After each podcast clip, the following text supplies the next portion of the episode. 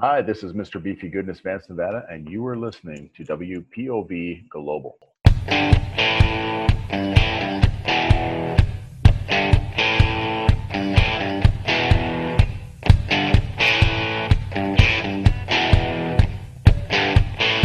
Hey, ladies and gentlemen, welcome to another edition of WPOV Global. I'm your host, the legend T. James Logan. With me, my co host, as always, the gentleman himself, Elio Canella. Elio, Yes, sir. another week. And I got to tell you, dude, a lot of quality wrestling this week. Holy jeez, it, this week is packed. With, was packed with wrestling. And most of it, I'm going to have to say off the hop, most of it was pretty darn good. You know, Yeah. uh, I can't think of too many stinkers. Of course, there's pro- probably uh, a lot when we talk about it, but it seemed like a pretty solid week of wrestling.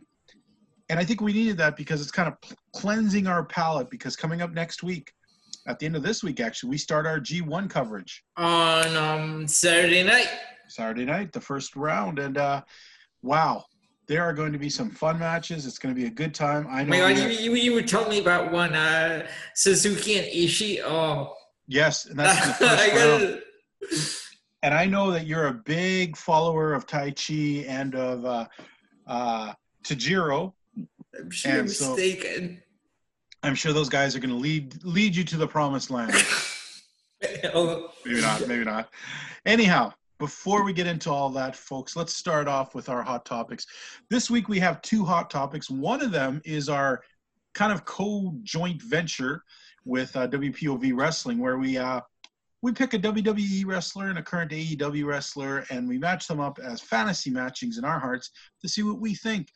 There's really no way to judge it. It's no. It's all just opinion and conjecture, and. Uh, the only thing we're excluding here is we're not going to be having like Brodie Lee or or uh, Zack Ryder or guys who are currently just moved over because there's been a couple of them or Miro or any of those guys because we want to see you know wrestlers who've been around for each brand for a while just to give a feel and and also we've tried to make it fun by adding wrestlers against each other who are kind of alike who are a bit in the same vein and see which one of them is doing better um, let's start off with this week our matchup this week was two of uh, I guess you'd call it a battle of annoying snot mouth uh, chicken shit heels, because that's what these two guys are.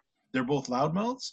They're both chicken shit heels, and uh, and th- they're just the kind of guys you want to strangle out when you watch them. And of course, we're talking about longtime WWE veteran The Miz mhm. and internet sensation who's made his way into AEW MJF.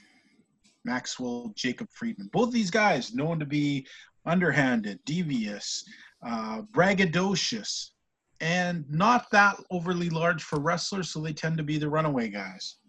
Now, before we get into it, uh, I want to ask Elio because you know what? I I- first of all, I know both Rick and Tony weighed in on this, and both of them were of the mind that they picked Miz, but just barely, for the simple fact they felt that uh, Miz just had a little bit smidgen better promos. He's been doing it for such a long time, and well, they they both conceded that maybe MJF was kind of a, a more talented wrestler. That everything else kind of weighed though more for Miz, and so they both picked Miz. What did you pick, buddy, I went with the Miz. and why?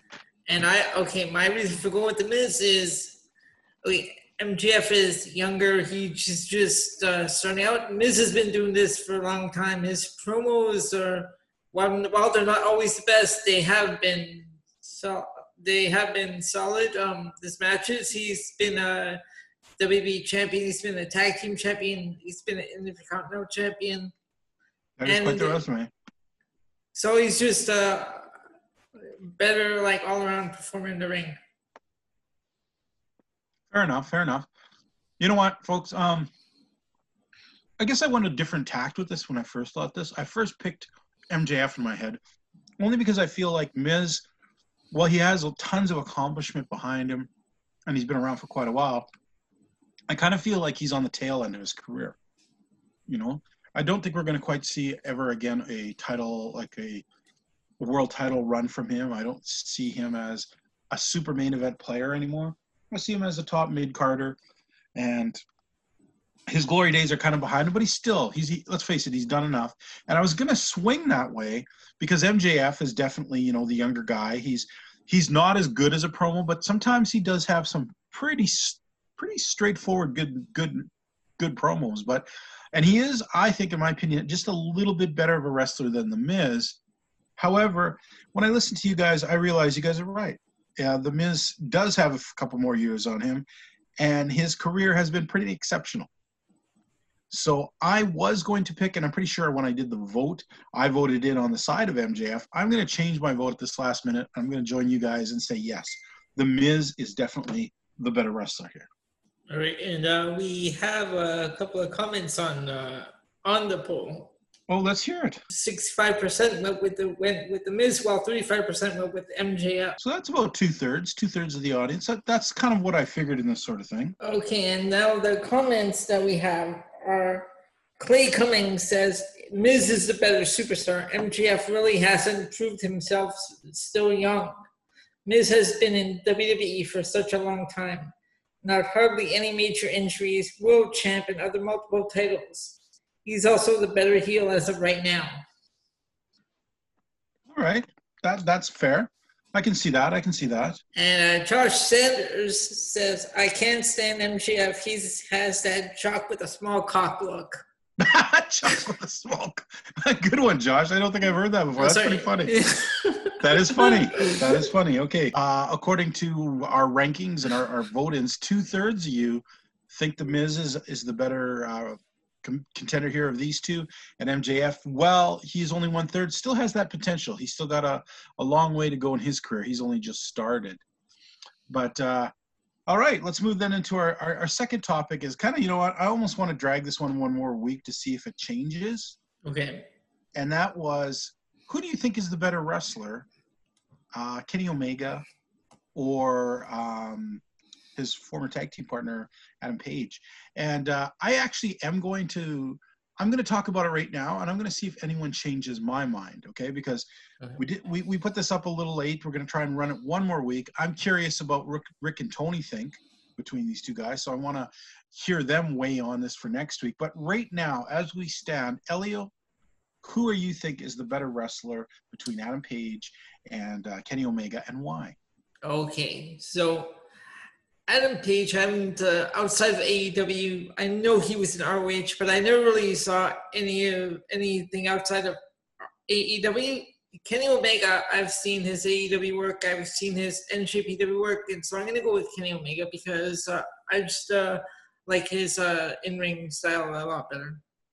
Now, I'm to agree with you. I've been a long time uh, a proponent of uh, Kenny Omega. However, I do see there are a few people who have said stuff to me. Well, look at the way Kenny Omega has been portrayed for the last year. He's not been portrayed as a strong wrestler anymore. He's not portrayed as a force of nature that he has been for so many years. As a matter of fact, he's kind of has a dorky, um, downplayed look uh, feel about him. And I really hope uh, I hope that gets changed around. I hope that uh, we can see that see the the cleaner is one of the the characters we talked about. To see that Kenny Omega who came out of New Japan and, and just was on fire with those matches, I, I still think I, that's like, in there. I would like to see that character in AEW. Just yeah. see how how it would how it would work in in AEW. We already saw it in NJPW. You know, let's uh let's for now we're both gonna say we're we're voting Kenny Omega. Okay. We're not going to read out the polls. I want to give it one more week. Right. And uh, what I'd like to do, though, is, folks, if you think either of us are wrong and you're passionate about Adam Page, tell us why. You may be able to persuade us. I'm going to give you one more week, and I will. I can be persuaded if you can give me a good enough logical reason that you picked Adam Page. All right. So we'll carry that one on to the next week. Okay. Now, uh, what, one thing I'd like to talk about right now is uh, some wrestling companies have been starting to make inroads and comebacks. Some of them are starting their shows up. MLW will be starting up soon. NXT UK, which is a show we also cover, that will be started, starting uh, That started yesterday, and um, yeah, we'll get the things tomorrow. We'll, we'll probably see the actual show tomorrow, so we'll talk about it next week. Um, one thing that surprised me. Okay, I'm sorry. I'm sorry. Is, yes. is, is there a date yet on MLW? On yes, it is. Well, not exact date. We're looking at the beginning of November. Okay. that they'll start airing. That that's what uh, that's what the conjecture is out there. Okay. One that really surprised me, Elio, I got to say, is ROH. ROH debuted last week. They showed uh, their setup right now is to go for the. They're having a, a mini tournament for their pure title, and uh, that, this week was the very first thing. Now, bear in mind, fans, we used to cover ROH on the show, Yep. and we got so frustrated with the quality of the actual show and the presentation and production that we dropped it off our much our watch list just as we dumped off impact a while ago. Uh, and I gotta say off the hop here both and we're to talk about both shows this week. Both shows have impressed me enough that i'm thinking holy crap me and elio have got back to a crap load of wrestling again to watch per week and especially with the is- g1 starting. this Is what we do. this is apparently this is what we do. Uh, my wife isn't happy. This is what I do, but apparently this is what I do. Now, let's take a look here at this week's ROH.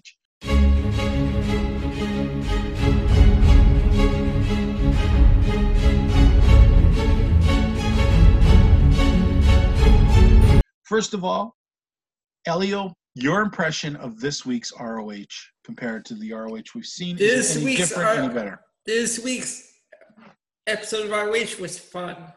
Okay, really, wow. I really enjoyed both matches that they uh, had for starting uh, with the pure uh, the pure uh, championship tournament. Okay, and fans, let, let us quickly explain. And you, you know me and Elio, we aren't the biggest on like um, gimmick stuff a lot. We Mhm. find it a little bit tiring at times. It's exciting to do it a bit.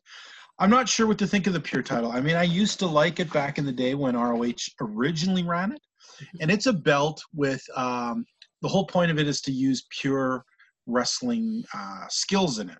It's to bring out the real wrestler, I guess you want to say.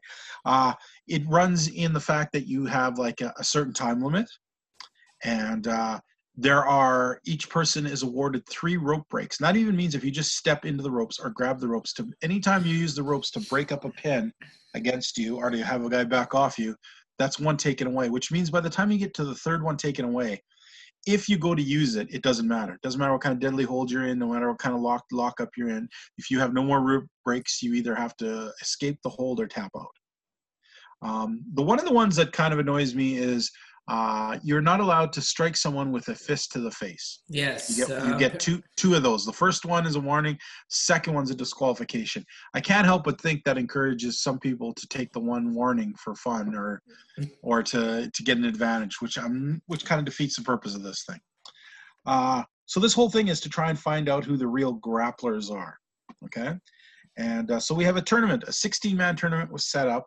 Uh, they're going to be showing these matches over now. First of all, let's say production value.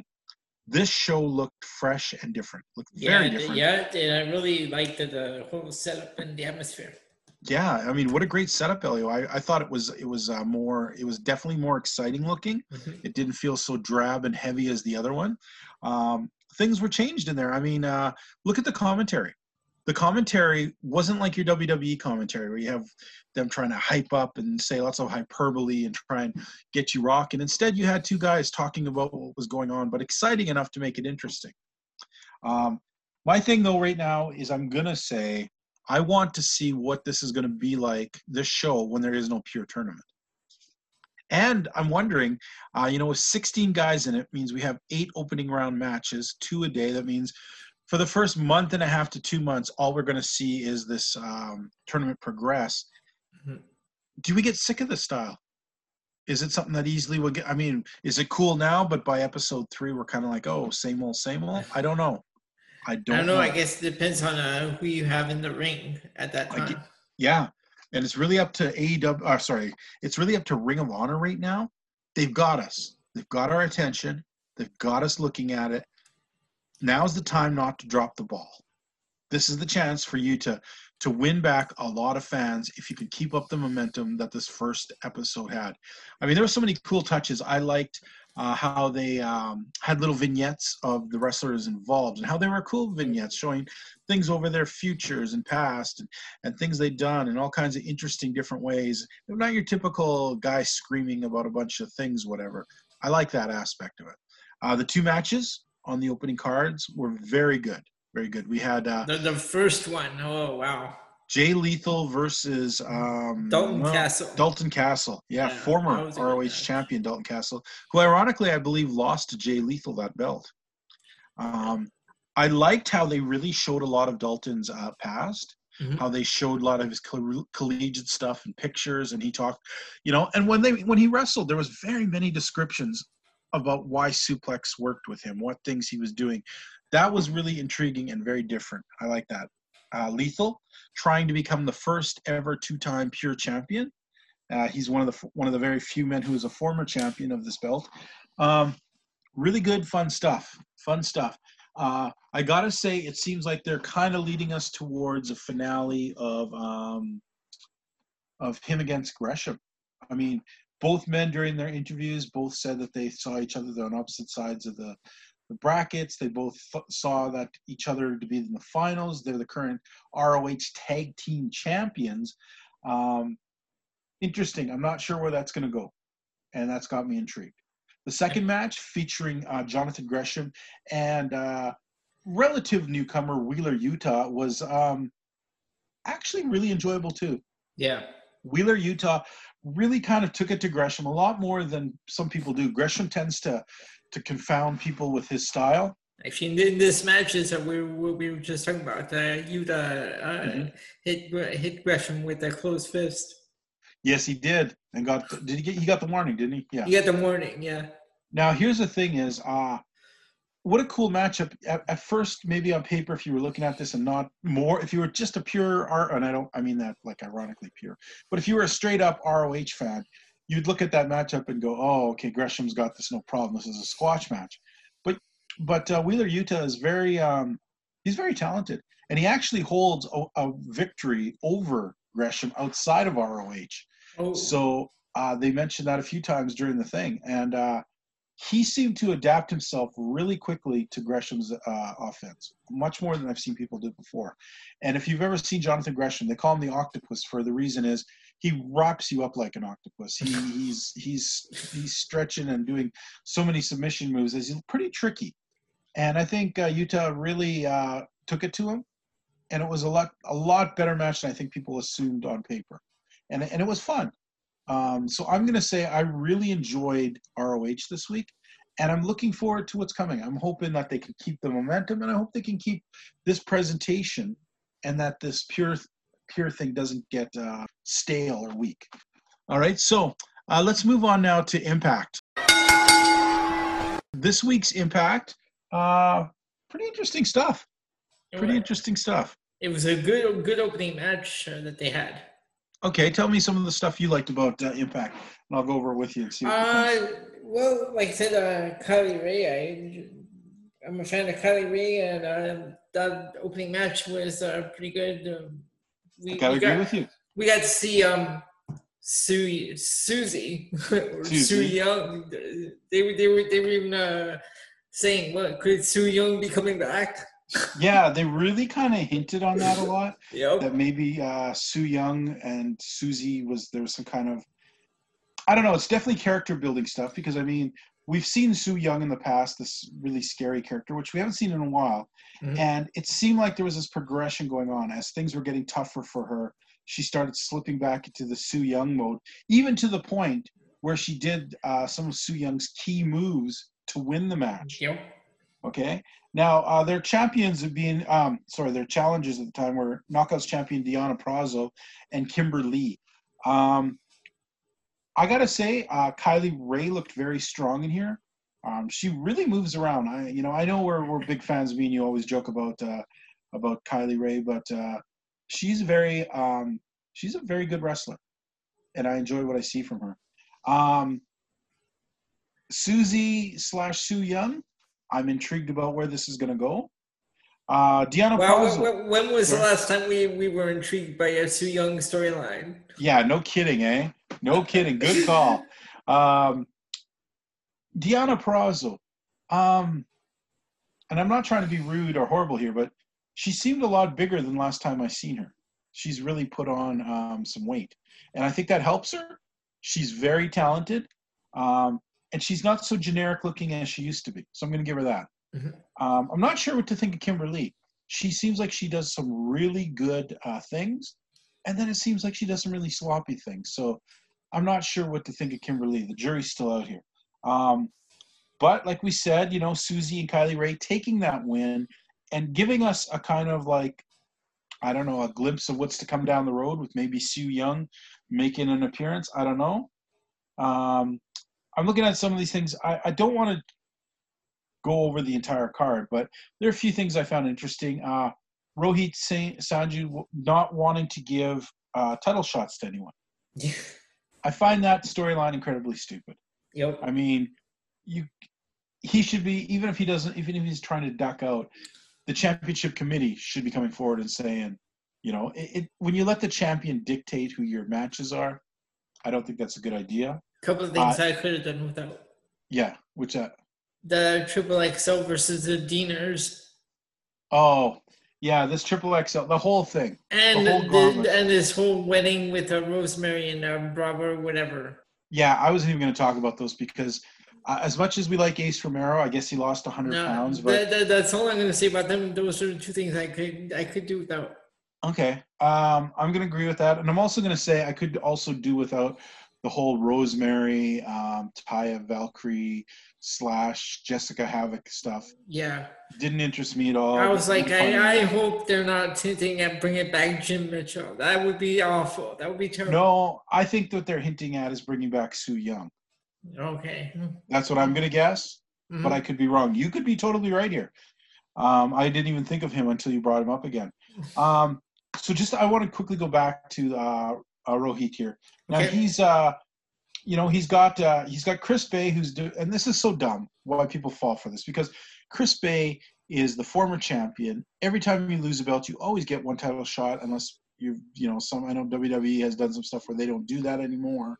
No, they give. But every other company, every other company has said when you lose a belt, the challenge, the former champion gets a reshot. Mm-hmm. So why he has to bother uh, Rohit for a thing just doesn't. I don't get it.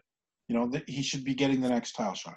Then he pulls this stuff off. He says to him, to Rohit says to hit to um, to Chris Bey. Well, you lost to TJP. Okay, so that's fine. TJP comes in and says, "Well, I get I get title shot," and I thought he was acting pretty dumb in this whole segment afterwards, as if he got hit in the head too many times or something. Like, "Oh, whose number is it? I'm taking numbers." You know, I found that pretty dumb. Um, now I know you're not the biggest uh, fan of TJP, uh, but I enjoyed his match this week a lot with um, with Trey Miguel. No, I said I like this TJP. You like this one, not the okay. I, was a fan of the WWE TJP. Well, you know what?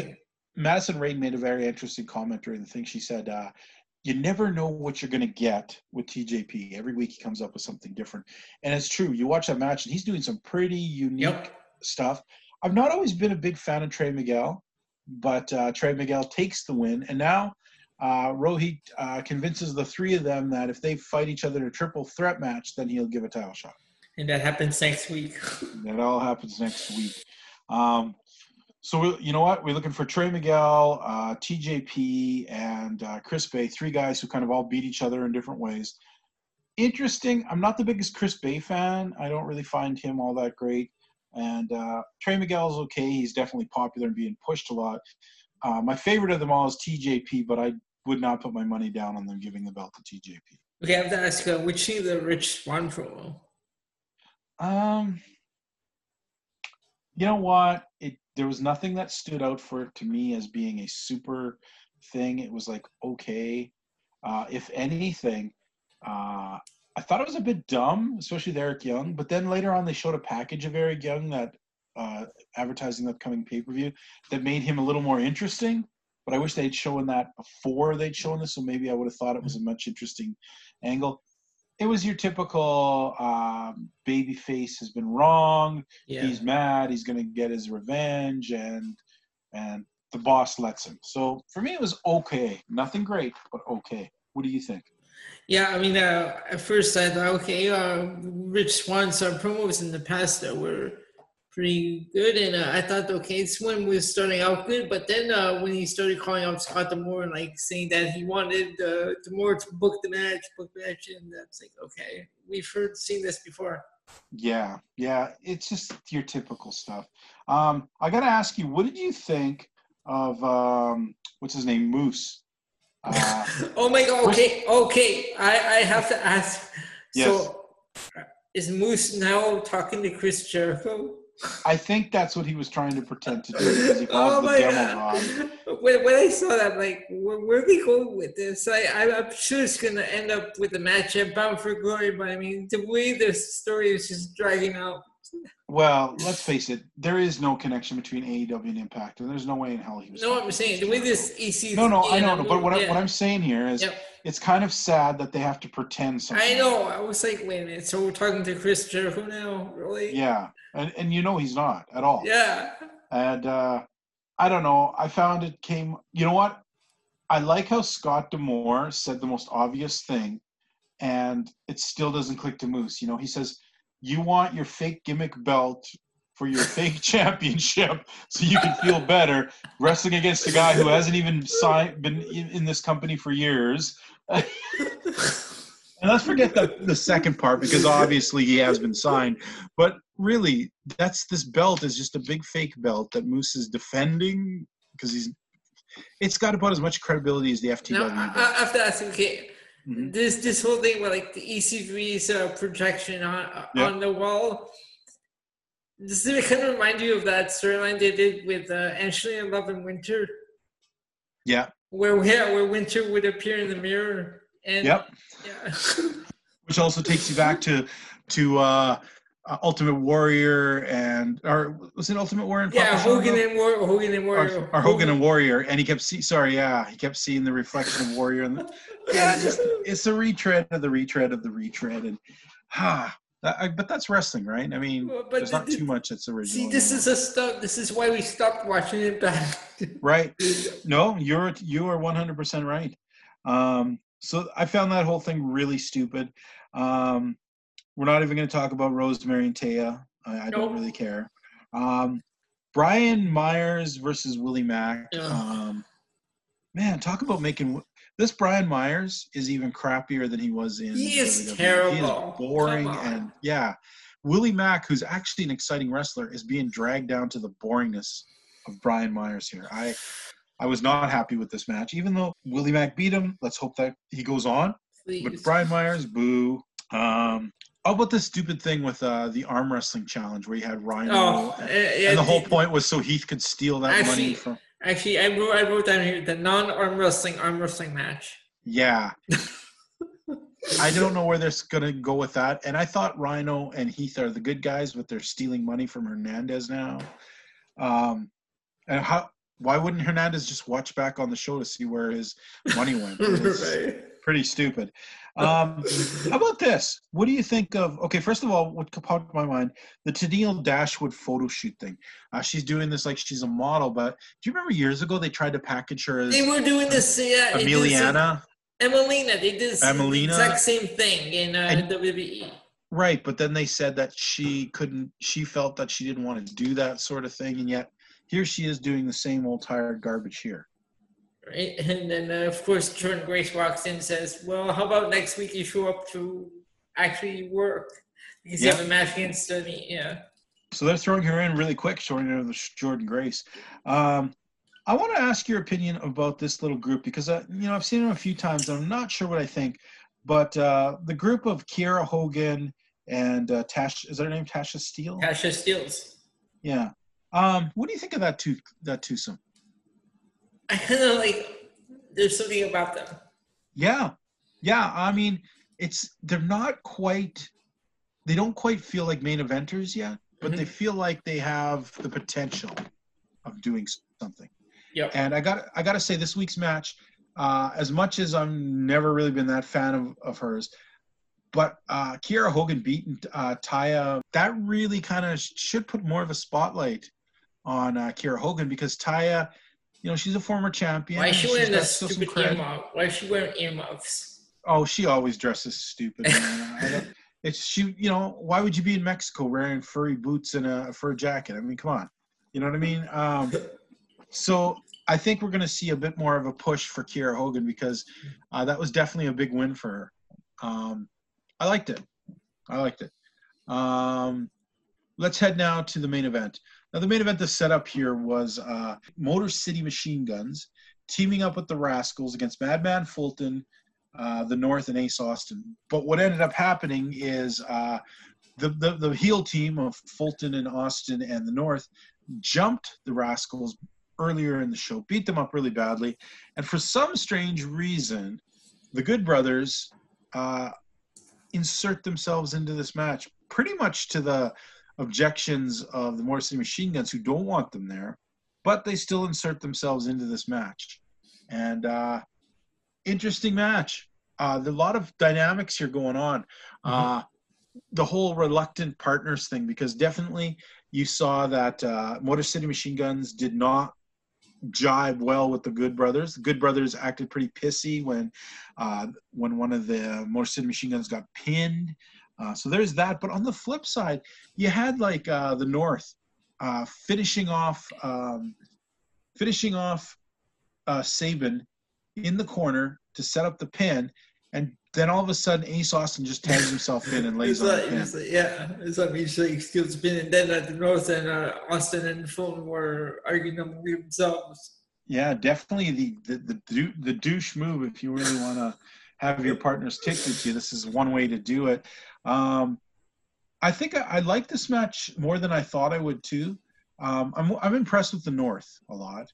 Mhm. Um, Ace Austin and Madman Fulton. Well, we've had our our things with them before. Yo. Motor City Machine Guns look like the machine guns of old, and so did the Good Brothers. So I, I think it was a pretty solid uh, main event. Uh, overall, the show was good. I would give it like a 78%. Yeah, out of 100. I'm gonna- I, I enjoyed it. I'm gonna agree. Yep. Okay. So, fans, uh, at this time, we're going to go to a quick commercial break. When we get back, we're going to do our deep dive into AEW. Um, and of course, uh, Elio, if people wanted to write in and ask about comments, uh, make comments, ask about polls, do anything, maybe even suggest something, where would people do that? So you would uh, write to us on Facebook at Wrestling POV Podcast, Instagram Wrestling POV One, and Twitter at Wrestling POV. And did you know, fans, that this is one of three shows the WPOV Wrestling Network covers? This show, Global, is brought to you uh, weekly, usually on the Friday or Thursday or Friday. Uh, we have WPOV Wrestling hosted by our good friends Tony Diaz and Rick Serrano III and Miguel Cole.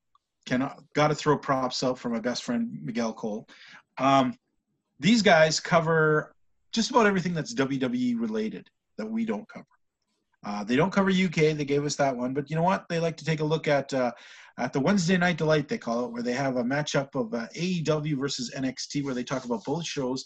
And just all four of us, including me and Elio, uh, we vote in and decide uh, which of these uh, shows was the better one of the week. Just to keep a running tab as we have this ongoing NXT AEW war.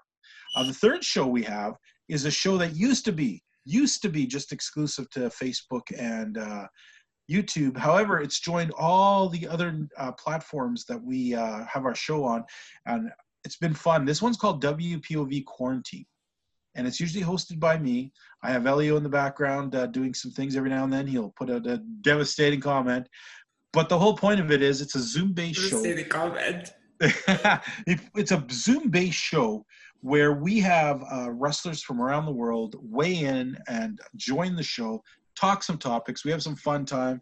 Uh, let me tell you, we just put out a really fun episode about wrestling schools where we had some pretty top notch uh, wrestling trainers on there. You know, we had Rudy Boy Gonzalez from the Texas Wrestling Academy. We had uh, Tony Kazina, who is the head trainer for the Fale Dojo for New Japan Wrestling down in New Zealand. And we had uh, one of Canada's top for the Canadian Wrestling Elites uh, Elite Academy. We had AJ Sanchez, one of the head trainers there on, and then we also included our regulars, Andy Anderson and Ra- Raven Lake. We talked about you know how fun it is. Well, not just fun, but how good it is to train, what the importance of it is, uh, why it makes better wrestlers and better wrestling matches. Um, then we get a crazy one, dude. I gotta say, I'm gonna. Th- we had a crazy episode we just taped recently, me and you, and, and it it was about gimmicks and two of the guests went into full gimmick mode for Oh. the first uh, third or half of the half. We had uh, Gabby Gilbert and Kados. Uh, Oh man, I wasn't sure where I wasn't sure where that was gonna go. Yeah, you know they were they were quite waging waging quite the little war. I almost had to get. I almost had to put my referee jersey on. I was almost going to tell you to mute their mics. Like uh, it got to the point where it got a little strange and kooky. K Doss was as reverent as he possibly could be, while still being insulting to Gabby Gilbert. Gabby Gilbert being uh, went into full Valley Girl mode and, and tried to battle him back. Meanwhile, some of our other guests, and we had a spate of guests. You know, we had the Lone Wolf Andy Anderson on. We had um, Raven Lake. Yep. Uh, we had Independence uh, American uh, standout wrestling star Shayla uh, Shayla Hyde on, who was uh, she was she was delightful to talk to, and so was Rhea Von Slasher. We brought in from the west coast of BC, uh, talking all kinds of stuff. So we had a great time with these people. Uh, we had uh, Danny Duggan from uh, CWE. So yeah, it was a lot of cast, and I got to say, check out this show. It's a fun one, you know. You can just listen to it if you want an audio, but it's even funner to watch our Zoom version to see some of the craziness things that are going on there you know what? I said before it was only Facebook and YouTube, but we finally got it to the big leagues this show too. It is just like Wrestling POV Global and Wrestling POV. You can find us on TuneIn, iHeartRadio, uh, Apple, Spotify, and Podbean. And Podbean. So they're out there. Those are all the major platforms. Check these shows out. Now we're going to take a quick uh, break. When we get back, we're going to talk a little, a very tiny bit of New Japan Wrestling, and then we're going into our deep dive of AEW this week.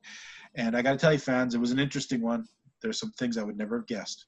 We'll catch you in a few minutes. Hey, this is Sheik Akbar Shabazz, and you're listening to Wrestling POV Global. Hey, fans, welcome back. You know what? Uh, before we get into our uh, NJPW news or a little bit talking about it, let me tell you that we actually have t shirts available that we that are our t-shirts that we are selling from this show. You could get over four designs, and I think there's a fifth one coming out soon. Did that fifth one come out yet? The one with the Miguel uh, spray paint one? I'm, I'm not, not sure. sure. if that's available. I think yet. it's coming out soon. Okay, so we have four current. Uh, yeah, don't worry. We we know you have that on your Christmas shop, Christmas wish list. I got three of them on my wish list. Miguel Cole. Miguel Cole is not only my best friend, but he is probably the most talented and most uh, professional co-host I've ever had to deal oh, with. Stop. Oh no! Don't get jealous. Don't get jealous. You're okay.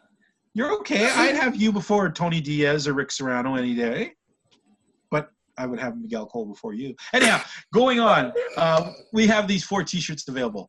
Uh, three of them are wrestling POV shirts uh, different designs, colors, looking really cool. Check them out. We also have a global one. That's right, exclusive to us, white and gold, just like our logo. Also has kind of a joke within them because they say it has a it says legend with an arrow pointing up, and it says the gentleman with an arrow pointing down. Now, boys and girls, I'm not going to break the surprise here. You decide what that means. I'm anyhow. you can find it at www.prowrestlingtees backslash WPOV wrestling check out our designs $20 a t-shirt. All that money goes to help support us on the show and on our various platforms and networks to make even better show for you. And uh, we put a lot of work in and we're proud and we'd love to see our fans uh, purchase them. So go out purchase them okay? Now let's talk a little bit about new japan pro wrestling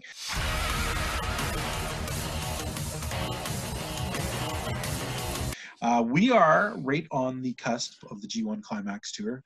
I know we're both excited about that. Uh, that is something like 18 cards over 30 days. That's just the opening round, by the way. Then it's we have wrestling. It's a lot of wrestling, and we're looking forward to it. Um, it's it's running later than it has this year. I know there's lots of. You know what I, have been told, uh, Elio? The this. cards are going to be shorter because oh. there will only be five. There will be like five of the the matches per day, like tournament matches. Right and only one young uh, Lions match. Oh, okay. Oh, so okay. sorry about that because I know I I know in the past there have been like two or three tag matches before the big ones. Yeah, I'm sure they'll try and work in some. They figure, but they figure it should be maybe an hour less than usual. So we're making looking only at three hour cards instead of four hour cards. But they, who knows? They may find a popularity in it and just switch back to the old format and just keep having tons of uh, tons of you know eight man, six man, whatever matches that preview upcoming uh, tournament uh, matchups. But uh, I know the first round we're extremely excited because we have a Tomohiro Ishii taking on uh, Minoru mm-hmm. Suzuki as probably the main event of the first night. Yep. And I know like uh, Elio was just so happy to see Taichi and uh, Yujiro Takahashi in there. I'm He can, shame he can barely contain himself. He is dressed up and called himself the Toronto Pimp. While at the same time, instead of the Tor- well, you know, Takahashi calls himself the Tokyo Pimp. I, you know, uh, Elio's dressed up as the Toronto Pimp, so we'll see where that goes. And uh, he also got out his opera mask, and every now and then he walks around with a microphone and pretends to lip sync to whatever Japanese song that is that uh, Taichi does. So interesting stuff. That's coming up. I gotta say, I checked out the last uh, Japanese-based card uh, just a couple days ago uh, from New Japan. The main event was an interesting one because it was a defense of the New Japan six-man match. Did you get a chance to see this match at all, Elio? I don't know if you did. I did not. Uh, Okay. It was a chaos versus chaos thing where the current champions Ishii, um, oh, what's his name? I keep I keep stumbling on his name. Yeah, I name. No, no. Uh, the one with the Jap- the very Japanese dressed up one. Uh, he Oh. always he wins a lot, but he never makes it to the finals of anything. Uh, he's a tough guy. He dresses in the Japanese traditional uh, leg thing. So basically, we had uh, Ishii, uh, YOSHI-HASHI, and I could see the guys facing me, and I can't even think of it. Maybe it'll come to me later. Taking on uh, the other team, which was a chaos team, same stable, uh, Kazuchika Okada, uh, Toru Yano, and Sho. And uh, I got to tell you, man, Sho is always oh get go to Hirooki Goto. That's I was, about, I was about to say that. I was yeah, I saw you. I was saw your pad looking. I saw your pad looking. I'm like, I gotta get it before Elio does. now, had this been Miguel, Miguel, Miguel would have already told me in my earpiece. Uh huh. Sure. I'm like, but anyways, um, so they take on the team of of uh, Okada, Sho, and uh, and Yano. It was really interesting because Sho, you know, he's always had that thing going with Shingo, where he was like really battling him, and, that, and you know, to show that Shingo that he could run with Shingo. You know what he did in the beginning of this match, man, is he went right after Ishii, and him and Mm. Ishii battled it out like crazy. Oh. In the end, Ishii did get the pin uh, and probably the win here. But I got to give props to Showman. That guy does not back down. You know, he is a tough, tough. A lot of people say, even though he's a, a junior heavyweight, that he might be the strongest uh, guy on the entire roster for New Japan. And I wouldn't be surprised if that's true. Um, so this is a, a bit of an interesting stuff coming up. I wish Sho was in the G1. He is not this year. He has not been. Uh, he's not been put into it. But uh, let's get into this week's AEW. Okay. Okay. And uh, I took a bunch of interesting notes for this uh, because I, man, I've been pumped up for watching wrestling this week, and I was prepared. So I sat back and looked at uh, things we could say. But let's start off with um the first opening match. We have Jurassic Express taking on FTR. Now, we had a bit of a debate going on when we were talking before this all started. Uh, and uh, Tony Tony uh, Diaz had, met, had uh, mentioned on our crew page that you know it's weird how except for Shida, all the champions are former WWE champions. And I said, yep. And I said though I didn't feel like they were treated well, and uh, you know because first of all I think FTR was not shown in the greatest light. I mean they they were shown well on um, NXT but they weren't showing very well on the main roster. No, they, they had a- they, they had been that ridiculous feud with the Usos. yeah, and I mean, sure, they had a bit of a run with one of the belts, but they were never booked to look like a good team or a strong team. They look like small guys getting pushed around a lot. Uh, I thought Brodie Lee did not was treated poorly, very poorly, and John Moxley, well, he was Shield and he was main event until he decided he was going, and then they tried to job him out quite a bit. Um, but getting into this week's uh, match, I just said, you know, because of the run that FTR was uh, given in the WWE, I'm having a hard time buying them as AEW champions. I don't see it. I don't see why people are are especially AEW fans are so excited about FTR. You know, they they they have this old style wrestling that a lot of people don't really wrestle with anymore. Yeah, yeah, they, they implement this uh, old style that uh, no one really cares about. Yet uh, they like these guys, but they don't Yeah. like that style. I don't get it. Yeah. yeah, kind of a weird juxtaposition there. But you know what? This this match the match starts out first of all with Jurassic Park in the ring, in come the Young Bucks, who don't say anything, and then they super kick the referee in the face, I saw out. this. hopped out, go around the corner, pull out ten grand because that's what they were they were uh, fined last week for hitting Alex Marve- Marvez, and Yep. then they throw the ten thousand dollars at some guy and say, "Here, here's the fine," and walk. Tony. Khan. That was that Tony Khan sitting there. Yeah. Wow, that- obviously I can't remember what he looks like. I thought he was just some skinny goof. That, yikes. Okay, so they throw the money to Tony Khan. Wow, thank you. um, then they walk by uh, FTR, and FTR just kind of goads them a bit and whatever. But okay, so I'm thinking of this match, and in my head, I'm like, I've not always been. I like Jungle Boy. I'm not the biggest Luchasaurus fan, so Jurassic Express usually doesn't do it for me. FTR, I'm not digging all that much right Mhm. now. But this was a very good match. I was extremely surprised at how exciting FTR made their style this week. And, uh, you know, um, Jungle Boy, amazing. Uh, FTR, very solid. Um, somebody had made this comment, I think on quarantine, and I did notice a lot. It does seem like, um, what's his name? Uh, Luchasaurus slows down quite a bit. Like, That that that flip that he did it looked awkward. That, looked awkward? There's- yep. There was also a time where he went into the ropes to grab uh, one of the FTR guys, and he took so long just standing there waiting for the other guy to come behind him before he grabbed the guy by the throat. So I get that his timing is could be a lot better. I'm gonna say though this was a solid match, and oh, the, the the pin was exactly the kind of pin that I would expect from the Brainbusters or whatever, and I enjoyed that. Definitely sneaky horseman style kind of pin. So I'm gonna say that was that shocked me that Jurassic Park and FTR would make me enjoy an opening match so much, but I did like that. Um, we go to the back where we have Jeff Hardy laying there, all bummed and lamed up. And Matt Hardy. Yeah, Matt. Did I say Jeff? Yeah.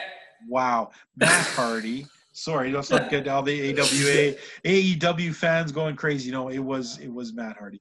Matt Hardy's laying there like he's been beat pretty bad. Chris Jericho and uh, Jake Hager come in, and it was sort of funny because they're pl- they're pantomiming so much about how they're concerned about Matt Hardy, and then Jericho says maybe we should amputate and starts saying stuff like that. Um, I hate how sometimes Chris Jericho comes off as a lame dad joke machine.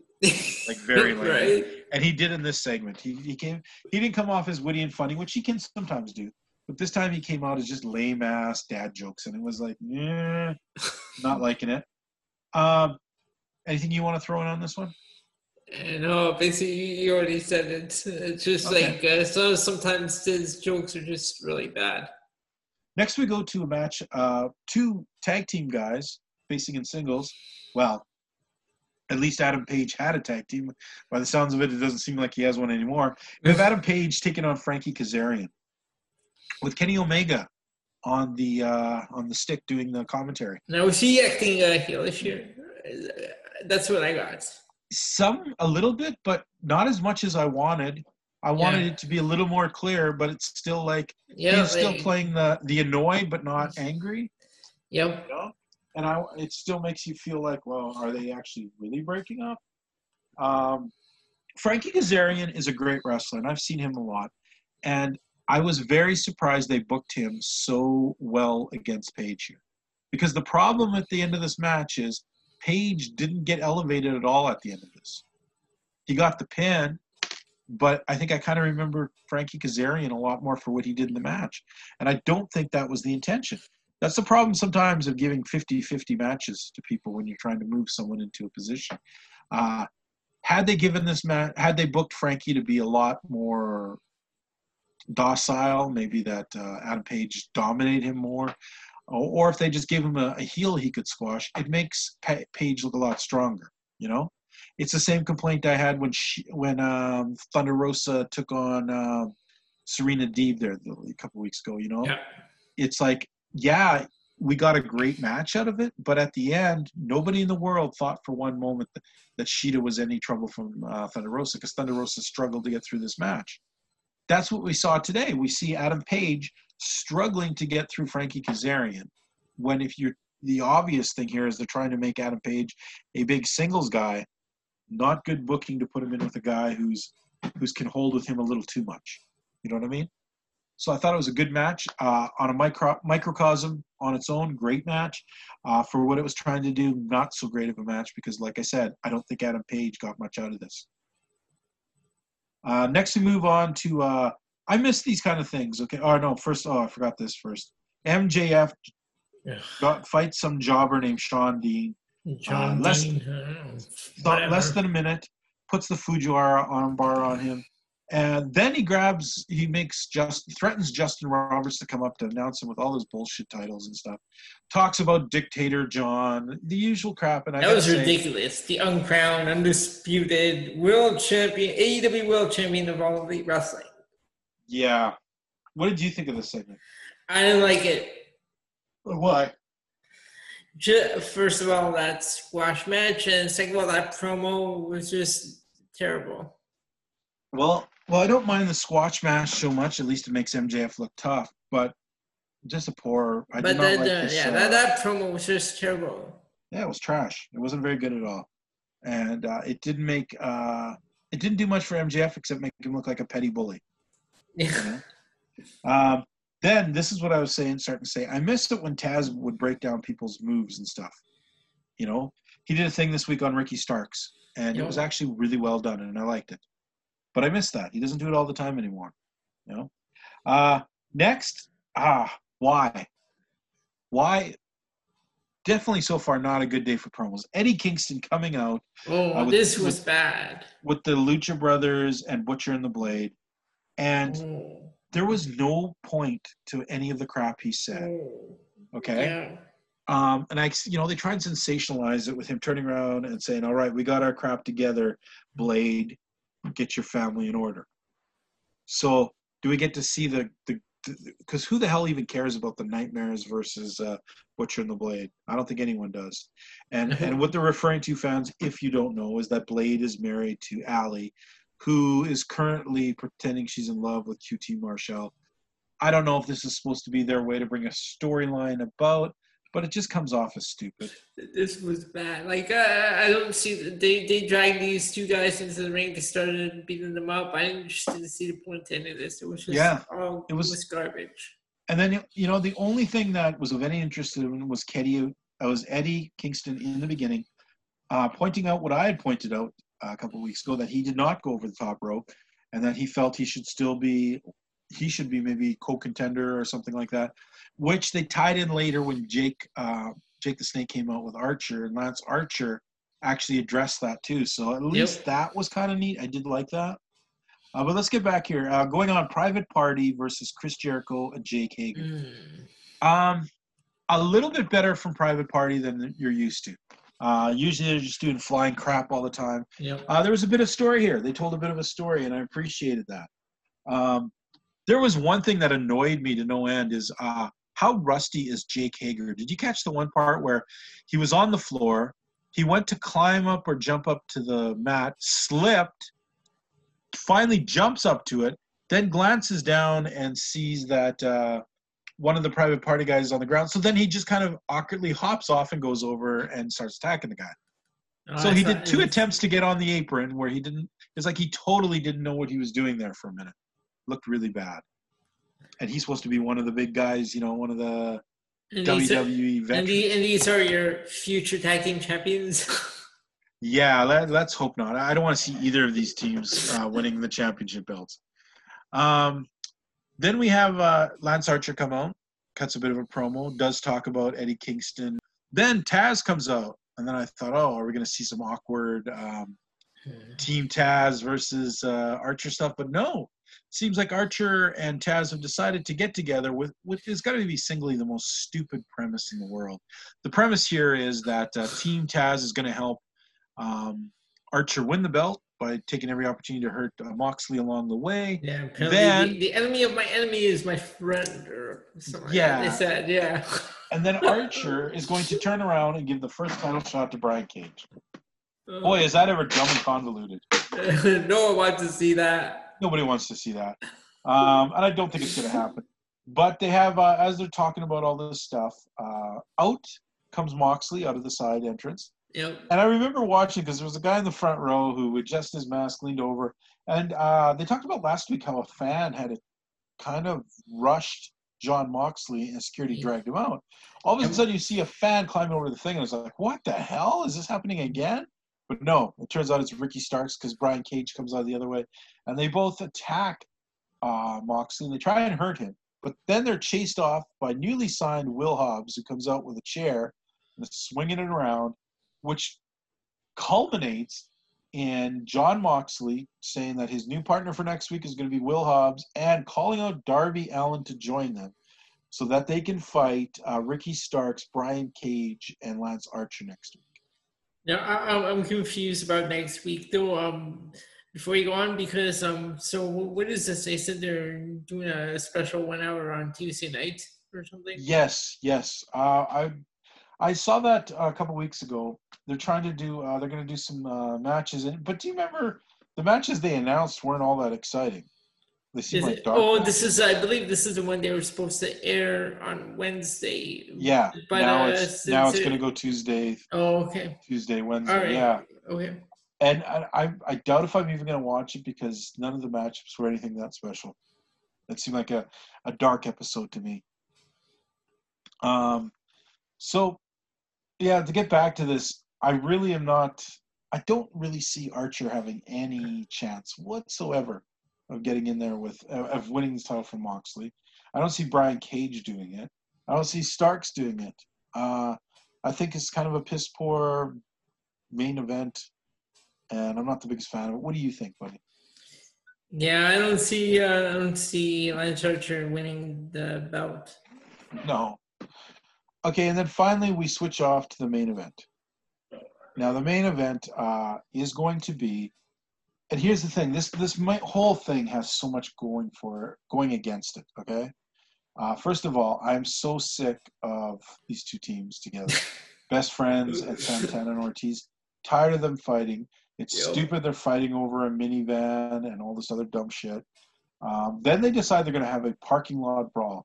And when they clicked, when they cameraman came out and, and started up, and you see Chucky and um, Trent. and uh, Trent standing there with these cars surrounding them in a circle, mostly looking like they're on a sound stage, not really a parking lot at all. Oh man, I groaned. I was like, "Oh, this is going to be horrible." I had I had flashes of uh of Gold Dust versus Piper. I had Oh flashes. of- no. I had Tom Lawler chasing uh who who's been by one of the Von Erichs chasing him through like Marshall or Ross. Yeah. Yeah. one of the two of them. Remember that? Uh, just bad. I was just thinking this is going to be a shitty main event, and we had such a good uh, show up till now. But I got to tell you, Elliot, I am very surprised. This turned out to be one of the most interesting, fun gimmick parking lot matches that I ever saw. This was so much better than that when they did an NXT takeover with that. Oh, yeah. Oh yeah. Yeah.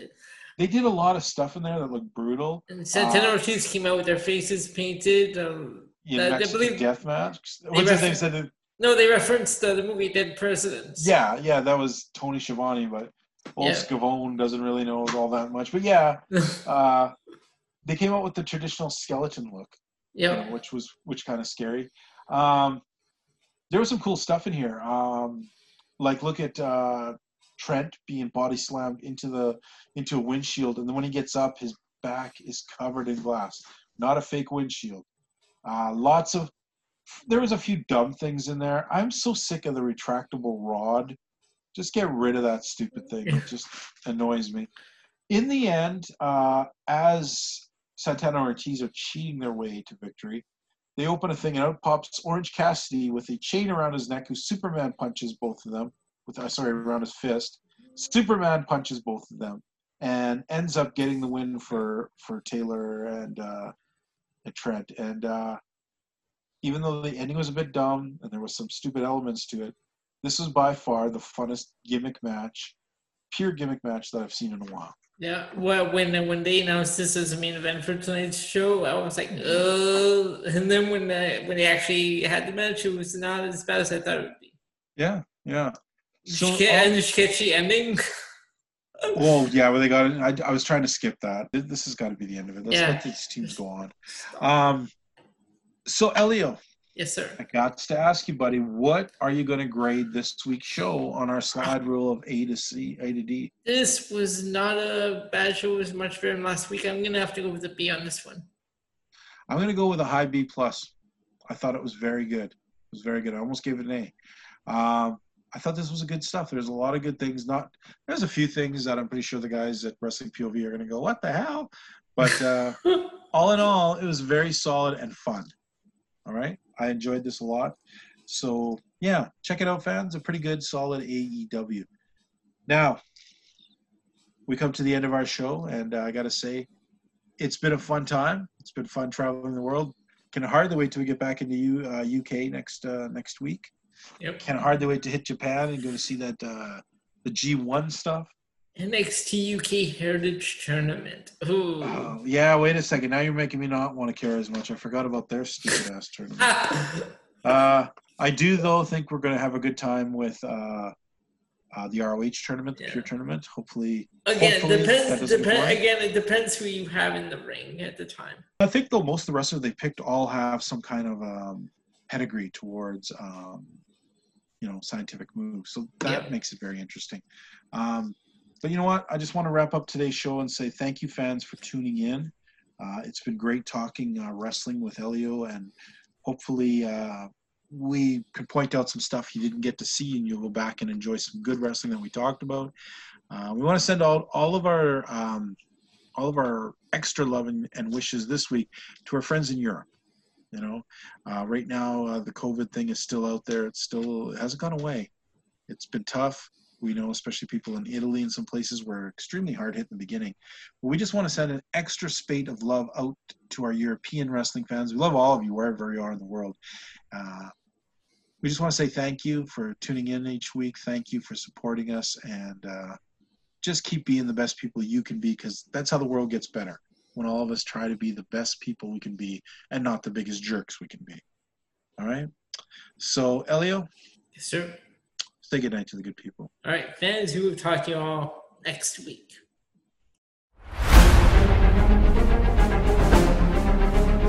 Thank